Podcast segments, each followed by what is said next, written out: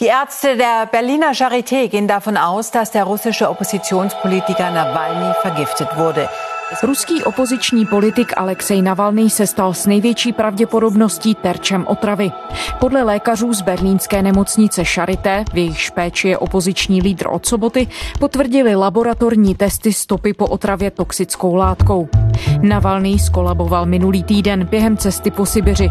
Za poslední léta je to v Rusku už několikátý případ otravy opozičních politiků či aktivistů. Kdo může mít na odstranění Navalného z veřejného života zájem? Jak se dostal do pozice nejvýraznějšího kritika prezidenta Vladimira Putina? A co víme o Navalného vlastní představě politického směřování Ruska? Je úterý 25. srpna, tady je Lenka Kabrhelová a Vinohradská 12, zpravodajský podcast Českého rozhlasu. Ruského opozičního politika Alexeje Navalného hospitalizovali s podezřením na otravu. Navalný je bez vědomí na umělé plicní ventilaci v nemocnici v sibiřském Omsku. Lékaři v ruském Omsku nepovolili převoz opozičního politika Alexeje Navalného do zahraničí. Oznámila to jeho mluvčí Kira Jarmišová. Ruský opoziční předák Alexej Navalný by mohl k léčení do Německa odletět v noci na dnešek. Letadlo s ruským politikem Alexejem Navalným před malou chvílí přistálo v Berlíně. Opoziční předák je od čtvrtka jasněných důvodů v komatu. Lékaři berlínské kliniky Charité objevili v těle ruského opozičního předáka Alexeje Navalného známky otravy. Našli stopy látky, která potlačuje cholinesterázu, která je důležitá pro správnou činnost mozku. Navalný není podle lékařů v přímém ohrožení života, hrozí mu ale trvalé následky.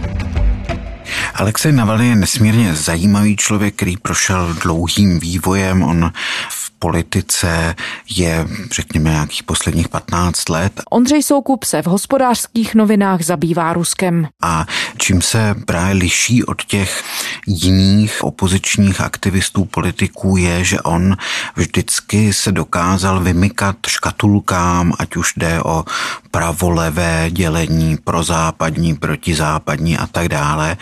A v těch nesmírně obtížných podmínkách, kde ruská opozice nemá prakticky prostor k tomu, aby cokoliv mohla dokazovat, tak se mu daří nacházet si nějaký svůj vlastní prostor a mobilizovat lidi i v zásadě téměř bezvýchodných podmínkách, a to až tak, že skutečně dneska představuje hrozbu pro celý ten politický systém. Tedy samozřejmě ne, že by on ho mohl nějakým způsobem svrhnout nebo tak, ale jeho útok na mocenský monopol Jednotného Ruska, tím se zabývá poslední 2 roky, tak skutečně ohrožuje celou tu pyramidu politickou, která se v Rusku vytvářela poslední 20 let. Pojďme se vrátit do historie, už je to víc než 10 let, kdy se jméno Alexeje Navalného začalo objevovat a prvně spíš jako právě aktivisty nebo jako blogera, který se zaměřoval na korupci. Jak se, Ondro, dostal do role nejvýraznějšího kritika Vladimira Putina? No, on v zásadě původně skutečně chtěl být politikem.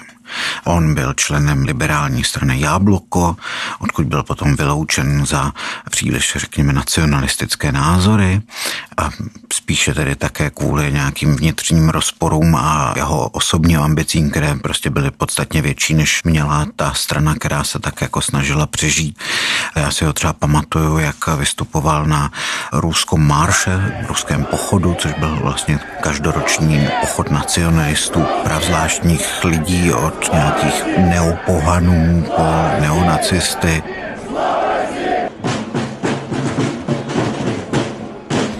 V Rusku vyšly do ulic tisíce příznivců nacionalistických hnutí. Demonstrace svolali u příležitosti svátku národní jednoty, který před 7 lety nahradil oslavy bolševické revoluce. V Moskvě na takzvaný ruský pochod dorazilo pod dohledem policie 7 000 lidí. Experti varují před nárůstem nacionalistických a xenofobních nálad. Všem privět. A 2 года už neustupal na místě. Tak tam křičel, nebudeme dál krmit Kavkaz a tak dále. Nicméně, protože je to vysoce inteligentní člověk, tak rychle pochopil, že politika jako taková v Rusku Vladimira Putina možná není. Takže on se stal tím protikorupčním aktivistou. Navalný před 9 lety založil organizaci s názvem Fond boje s korupcí, která se až donedávna snažila upozorňovat na případy údajné korupce v nejvyšších patrech Ruska. ruské politiky minulý měsíc tedy oficiálně ohlásila konec činnosti, ale Navalny chtěl v práci pokračovat i dál. Ještě také chvilku, protože právník bojoval coby minoritní akcionář různých polostátních společností typu leteckých linek Aeroflot za práva tady těch minoritních akcionářů, za zlepšení nějaké korporátní identity a řízení. Ovšem skutečně se nalezl tedy v těch protikorupčních kauzách také tím, že jak se šířily sociální sítě, internet obecně, tak najednou on přestal být závislý na médiích, které v drtivé většině byly tedy kontrolovány státem, ale i těch opozičních, protože on říká, na moje videa se kouká víc, než se vašich novin prodá za půl roku.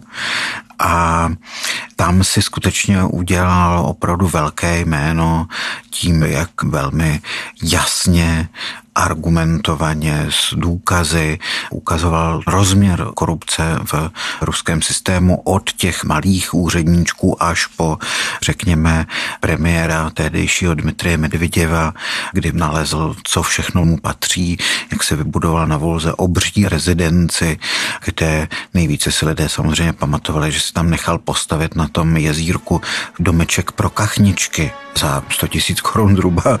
Историческая усадьба Миловка 1775 года постройки, только новенькая и отреставрированная. Домик для уточки. A tohleto video vidělo přes 8 milionů lidí, možná dneska už to bude podstatně víc, a vyvolalo to dokonce demonstrace v různých ruských městech. Ve filmovém materiálu s použitím grafických schémat a záběrů z dronů Alexej Navalný odhaluje soukromé impérium premiéra Dmitrije Medvěděva. To podle Navalného začíná luxusní rezidencí u Moskvy, pokračuje obrovskou usedlostí v Kurské oblasti nebo námořními jachtami a končí vinicemi v Toskánsku. Film přiznává, že tento majetek není registrovaný na Dmitrije Medvěděva, ale na charitativní fondy a osoby, které jsou s premiérem v příbuzenském nebo velmi přátelském vztahu. Takže on se v tomhletom ohledu stal nepřehlednutelnou postavou nejenom politiky, ale investigativní novinařiny a tak dále. Tisíce lidí demonstrovali v 80 ruských městech proti korupci. Pochody inicioval předák ruské opozice Alexej Navalný, který stejně jako přibližně 700 dalších účastníků moskevské akce skončil na policejní stanici a dnes ho čeká přestupkový soud. Tato skupinka mladých lidí říká, že tady není kvůli Alexeji Navalnému, ale kvůli tomu, že se dožaduje důsledného vyšetření podezření, do kterých se dostal ruský premiér Dmitrij Medveděv, poté co Alexej Navalný a jeho fond boje s korupcí zveřejnil videomateriál, ve kterém podrobně popisuje údajné bohatství ruského premiéra. Mítink ne za Navalného, je to vstříčení ne staronikov Navalného. Není to mítink za Navalného, nejde o setkání jeho zastánců. Sešli se tu lidé, kterým se nelíbí korupce. Doufáme, že nám vláda odpoví. Žádáme konkrétní odpověď a důkazy, že jsou tak čistí a nevinní, jak říkají, a že nemají žádné majetky v zahraničních daňových rájích, že nepřevádějí naše peníze do ciziny. Chceme vědět, proč se u nás nestaví silnice a proč trpí zdravotnictví. Já si myslím, že zrovna tady to video on vám nedimun, v takovém hrubém překladu neříkejte mu Dimo, což byla právě to video o premiérovi Medveděvovi, bylo asi nejsilnější. Všechno to vlastně se dalo ověřit, protože to bylo v nějakých databázích a podobně. Tady to bylo hodně silné. A ještě jedna z věcí, která mě napadá, tak bylo video, když před jeho kanceláří protestovaly jakési dívky. Já chci obrátit se k Alexeju Navalnému. S tím, že prostě vyspi se s náma a přestaň dělat politiku. Одна из нас найдет тебя. Tak on se začal zajímat, kdo to teda vlastně bylo, a ukázalo se, že to je taková jako polosekta okolo jakéhosi gurua, který dělá kurzy pro mladé ženy, kterak zbalit milionáře, myslím, že tak se přímo ty kurzy jmenují, a ukázalo se, že jedna z těch dívek mimo jiné spala s Olegem Děripaskou, ruským oligarchou, a napsala o tom knihu. Samozřejmě do té doby se to vůbec nevědělo. A on našel tu knížku a ověřil Uvěřil si, že skutečně ona byla na palubě té jachty, kam někde u břehu Norska několik dní jezdili a souložili. My s vámi pojmali za ruku зампреда правительства Приходька, получающего взятку от олигарха Дерипаски. A ještě to bylo spojeno s tím, že tam byl další člověk z blízkého okolí Vladimira Putina. Údajně měli řešit otázky s americkou předvolební kampaní. To bylo před zvolením Donalda Trumpa prezidentem. Aktivity nejvlivnějších lidí Kremlu nebo vztahy velmocí. Odhalování těchto tajemství se většinou spojuje s elitními agenty. Někdy ale stačí sociální sítě a upovídaná prostitutka. Právě těmito kanály se měly dostat k ruské opozici informace o jednom z nejvýznamnějších mužů Ruska. Šedou eminenci Kremlu Sergeje Prichoďka údajně hostil na své jachtě magnát Oleg Děripaska. A kromě děvčat byla řeč i o kontaktech na americkou vládu. A Moskva teď požaduje, aby video z této jízdy stáhli Instagram a YouTube. Takže ono je to samozřejmě vtipný a směšný. Na druhou stranu si člověk uvědomuje, že tyhle lidi skutečně mají neuvěřitelnou moc. Jak se, Ondřej, vyvíjí politické smýšlení Alexeje Navalného? Ty jsi zmínil to, že koketoval s ruskou pravicí i krajní pravicí na těch slavných ruských pochodech, které se odehrávaly každý rok v Moskvě. Mnohými byl označován nebo je označován za de facto nacionalistického politika nebo politika, který má nějakou inklinaci k nacionalismu. Je to jenom nálepka, nebo tomu skutečně odpovídá i ta politická náplň, kterou on by prosazoval? Tak my nevíme, jaká by byla politická náplň. Protože si musíme uvědomit, že prostě v Rusku politika funguje jinak. Jestliže my tady jsme zvyklí na to, že lidé, kteří jdou do politiky, tak mají nějaké názory, řešení nějakých problémů a říkají, podívejte se, když mi dáte svůj hlas, tak já budu tohleto prosazovat. Tohle v Rusku nefunguje, protože nikdo nemůže prosazovat nic jiného, než to, co prosazuje Kreml. Takže tam je to spíše tedy o vycházení vstříc nějakým náladám společnosti a v tomhletom Alexej Navalný je přirozený politik. Stejně jako podpořil, byť s výhradami, anexi Krymu, protože 90% Rusů s tím souhlasilo. Krym rosyjský. Krym, конечно, сейчас de facto принадлежит России. Mluví i o etnické kriminalitě a tak dále opět, protože to vychází vstříc náladám společnosti, když hovoří o tom, že podívejte se na ty zloděje z jednotného Ruska, kteří si nakradli takové neuvěřitelné miliardy, opět vychází vstříc náladám té společnosti, která samozřejmě vidí, že se vládnoucí elita zapouzdřila, už nikoho tam k sobě nepustí.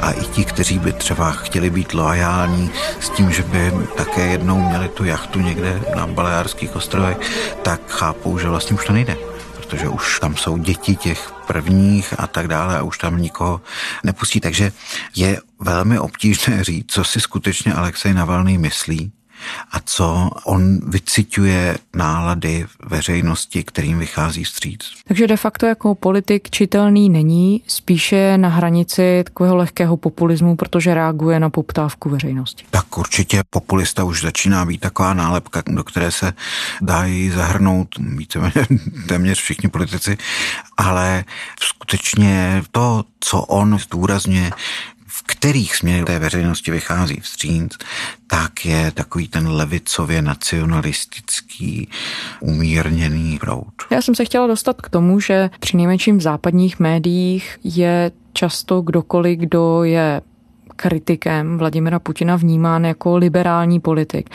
V případě Alexeje Navalného by to tedy byla ale zjednodušující nálepka. Velmi výrazně proti Vladimiru Putinovi stojí taková jakoby koalice, nebo ono to možná ani není koalice, protože zase tolik spolu nemluví, ale je to skutečně od, řekněme, krajně levicových po krajně pravicových politiky, aktivisty a tak dále. V rámci tady toho nesmírně širokého spektra řekněme, že Alexej Navalný by byl tak jako mírně nalevo, mírně k těm nacionalističtějším proudům. Ono celou dobu i během těch jeho investigací, které vycházely najevo, se ale často zmiňovalo to, že jméno Alexeje Navalného a ta rozkrytí, která on udělal, že nerezonují v celé zemi, že to je věc možná části moskevské inteligence, která visí na internetu. Jak se mu podařilo, že se z toho pouzdra nebo z té bubliny dostal do širšího povědomí tak, že může dnes přijet do regionu a tam ho lidé znají? Já si myslím, že to je právě ten internet. Dneska přes 80% Rusů má přístup k internetu přes mobilní telefony, počítače a tak dále. A je to vidět na sledovanosti třeba těch videí. To jsou 100 000 miliony lidí. Jemu se podařilo díky internetu, díky svým schopnostem mluvit právě na tom YouTube a podobně, kdy on dovede gestikulovat, zjednodušuje některé věci, pak to třeba vysvětlí později, ale je to jasné poselství, který míří přímo k těm lidem. Takže tím se to vlastně celé začalo šířit, trochu paradoxně taky tím, že i v těch regionech vzrostla životní úroveň, takže koupit si levnější telefon už zase pro 90% obyvatelstva není až takový problém. Tarify datové jsou zhruba 4x levnější než u nás, takže i tohleto pomáhá. A on současně, na rozdíl právě od takových těch klasických moskevských liberálních politiků, jezdil po těch regionech. On umí s těmi lidmi mluvit, on vybudoval síť těch svých štábů, neuvěřitelné, co se mu podařilo. A v řadě míst, zejména těch třeba trošku menších, tak to je vlastně jediná opozice nebo jediní lidé, kteří něco dělají. A je to centrum, kam všichni, kteří jsou nějakým způsobem s tím současným stavem nespokojně tíhnou. No a teď tedy otázka, o které se mluví od chvíle, co se objevila zpráva o otravě Alexeje Navalného. Kdo všechno mohl mít zájem na tom, aby Alexej Navalný z veřejného života zmizel nebo dokonce zemřel? Tak kdybychom je měli vypočítávat, tak bychom tady mohli být ještě do zítra. To je skutečně od lidí typu miliardáře Alishera Usmanova, který ho kdysi snad vyzval na souboj, nebo šéf Národní gardy, ten mu nabízel, že si to můžou rozdat v plavání nebo v něčem takovém, až po nějaké vlastně relativně nevýznamné státní úředníčky, kteří se prostě dostali do jeho zorného pole kvůli tomu, že třeba mají, já nevím, někde vily u Moskvy v hodnotě zhruba tak 200letého platu, tak všichni tyhle ty lidé na něm mají spadeno. Ovšem, myslím si, že vzhledem k tomu, že Alexej Navalny byl víceméně na 24 hodin denně, 7 dní v týdnu pod dohledem tajných služeb, tak to prostě nemůže fungovat, že by někdo se naštval, že třeba přišel o práci kvůli tomu, že zjistili, že napsal na manželku 4 Mercedesy a nezadeklaroval to a že by potom šel na letiště v Tomsku a prostě otrávil Navalnému čaj, tak to opravdu si nedovedu představit. Jinými slovy, tohle všechno ukazuje nejvyšším místům Ruska? Ano, v zásadě ano. Já samozřejmě musím neustále říkat, nevíme a s největší pravděpodobností se to také nikdy nedozvíme, ale pravda je, že to, čím se Alexej Navalný poslední rok zabýval, že se snažil do místních zastupitelstev i těch krajských, regionálních dostat lidi, kteří nebudou v Jednotném Rusku, tak to Kreml neuvěřitelně štvalo, protože Kreml chápe, že mu ty regiony trošičku protékají mezi prsty. Možná si posluchači vzpomenou na protesty v Chabarovsku.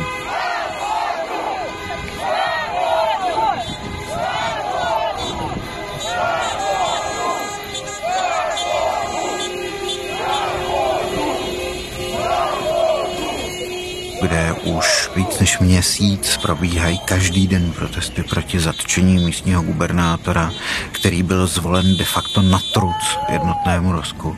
A Kreml to natolik štvalo, že ho ve finále nechal zatknout. Tisíce lidí se zúčastnili protestů na podporu zadrženého gubernátora ruského Chabarovska Sergeje Furgala, informuje o tom BBC.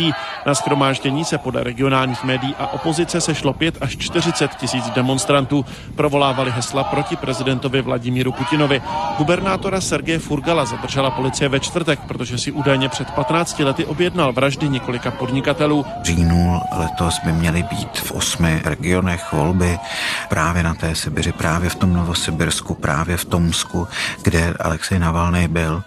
a tam je skutečně velká šance, že by Jednotné Rusko mohlo přijít o většinu a to samozřejmě je věc, která Kreml výrazným způsobem štve. No ono se hodně debatuje o načasování, protože toto je samozřejmě jeden rozměr dění v Rusku, pak je další rozměr dění v sousedním Bělorusku, kde ruská vládní moc má před sebou teď jasný obrázek těch 100 000 lidí, kteří každý víkend už teď vycházejí do ulic protestovat proti Alexandru Lukašenkovi, přestože jim hrozí represe. Do jaké míry to může v tom případu Alexeje Navalného hrát roli nebo vůbec v tom, jakým způsobem a s jakou urgencí jeho působení Kreml vnímá? Myslím si, že Kreml a Vladimír Putin osobně má velký strach před všemi takzvanými barevnými revolucemi a jsou odhodláni tomu zabránit tak jako tak. Bělorusko je skutečně jakoby ukázkou toho, že i po 26 letech režimu, který vypadal vlastně nesmírně stabilně, tak se najednou něco změnilo. A najednou prostě v ulicích Minsku vidíte 100 000 lidí. Tak to si myslím, že pro zejména pak tu část Kremlu, která má blízko k těm silovým složkám, je velké varování. Tím, že není způsob, jak společenský nepokoj, neklid, nespokojenost, utopit třeba penězi nebo nějakými možnostmi kariérního růstu a tak dále. Na to prostě jednak ty peníze nejsou, za druhé ten režim už zkostnatil tak, že skutečně pokud nemáte toho strýčka na správných místech, tak prostě výš než na nějakou úroveň se prostě dostat nemůžete, protože na těch místech nahoře už jsou lidé, kteří mají ty strýčky ještě o něco vyšší, a nebo jsou to přímo ty strýčkovi děti. Takže tohle je samozřejmě varování a myslím si, že zatímco třeba v roce 2017 Alexej Navalný neměl problém objíždět zemi, tak tohleto je signál toho, říct mu prostě tak a dost, legrace skončila, postupně prostě s tímhle musíš přestat. Na druhou stranu má to Vladimír Putin obecně tedy jím vystavěný režim zapotřebí, pakliže bychom přijali tu hypotézu, že je, nebo může být on zodpovědný za otravu Alexeje Navalného, má zapotřebí likvidovat takhle okatě svého hlavního oponenta, když víme, že Vladimír Putin uspořádal referendum o ústavní reformě, kterému otevřelo možnost zůstat prezidentem až do roku 2036. Není ten režim sám proti sobě? Režim je postavený na několika pilířích, z nichž ten hlavní je podpora většiny obyvatelstva. Ale ten pilíř se prostě postupně drolí. Jestliže ještě před 5 lety byla trošku opoziční Moskva, řekněme Petrohrad, možná malinko Jekaterinburg, ale tím to v zásadě končilo, tak dneska už jsou nespokojeni i ti, kteří v roce 2014 nadšeně tleskali anexi Krymu a podobně, tak dneska říkají pro boha, vždyť my jsme se vůbec neposunuli. Ta společenská smlouva, že my nebudeme vám mluvit do politiky a vy budete zvyšovat naší životní úroveň, od toho roku 2014 přestala platit. Disponibilní příjmy obyvatelstva od roku 2014 klesají. Sice malinko, ale klesají. A už je to vidět i v těch regionech, že tato opora režimu, to znamená akceptace třeba 60-70% obyvatelstva toho systému začíná mít trhliny. A v ten okamžik, co se s tím dá dělat? Takže desilují se silové složky, vznikla Národní garda, která dostala veliké pravomoce, přijímají se neustále zákony o tom, co s těmi opozičníky se mohlo všechno dělat. V Rusku vznikne Národní garda podřízená přímo prezidentu Vladimiru Putinovi. Ten už podepsal příslušný dekret a odeslal ho parlamentu. Národní garda bude mít na starosti mimo jiné i rozhánění nepovolených demonstrací. Ruský parlament ve zrychlené proceduře odhlasoval požadoval zpřísnění a rozšíření zákona o zahraničních agentech. Nově pod něj budou spadat i zahraniční média vysílající v Rusku. V Rusku ode dneška platí tzv. Zákon o suverénním internetu. Zákonodárci jeho přijetí zdůvodňovali ochranou před vnějšími hrozbami, jako jsou kybernetické útoky, nebo před případným odpojením od světové sítě zvenku. Podle kritiků má zákon naopak přinést další omezení internetu v zemi. A existuje ještě jako jedna věc, říká se, že Rusku chybí ta měkká síla, ta soft power. Proč vlastně lidé z jiných zemí se dívají na Rusko spíše s podezřívavostí? Ale v čem zase Rusko naopak vyniká, je ta temná síla, dark power, jak tomu někteří říkají, což je vlastně ta hrozba. Mě to jednou vykládal jeden člověk z ruské armády, kdy mi říkal, podívejte se, vy na tom západě, vy nás stejně máte, jako že jsme ten chuligán pouliční, no tak my s tím nic neuděláme, no tak holt musíme být opravdu drsní chuligáni, aby se nikdo s náma vůbec ani neskoušel něco začít. A on mi takhle vysvětloval, proč byl Alexandr Litvinenko kdysi otráven v Londýně poloniem, což je natolik vzácná látka, že to nekoupíte někde na darknetu. To znamená, že tam prostě ten stát zatím nějakým způsobem musí být, nebo Skripalovi s tou chemickou látkou nervovou. Kano? Vy si myslíte, že to je naše chyba, ale ve skutečnosti my tím dáváme najevo. Nezačínejte si s náma. Může se to drolení té takzvané společenské smlouvy mezi ruskou veřejností a Kremlem zastavit tím, že bude odstaven jeden jediný člověk, Alexej Navalný? Nemyslím si.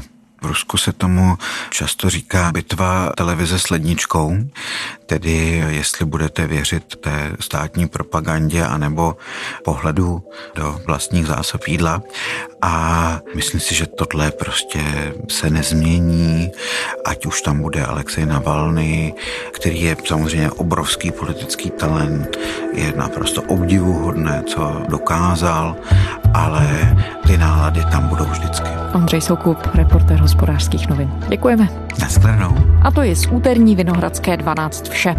Poslouchejte nás v podcastových aplikacích a také na serveru iRozhlas.cz. Psát nám můžete na adresu vinohradská12@rozhlas.cz. Těším se zítra.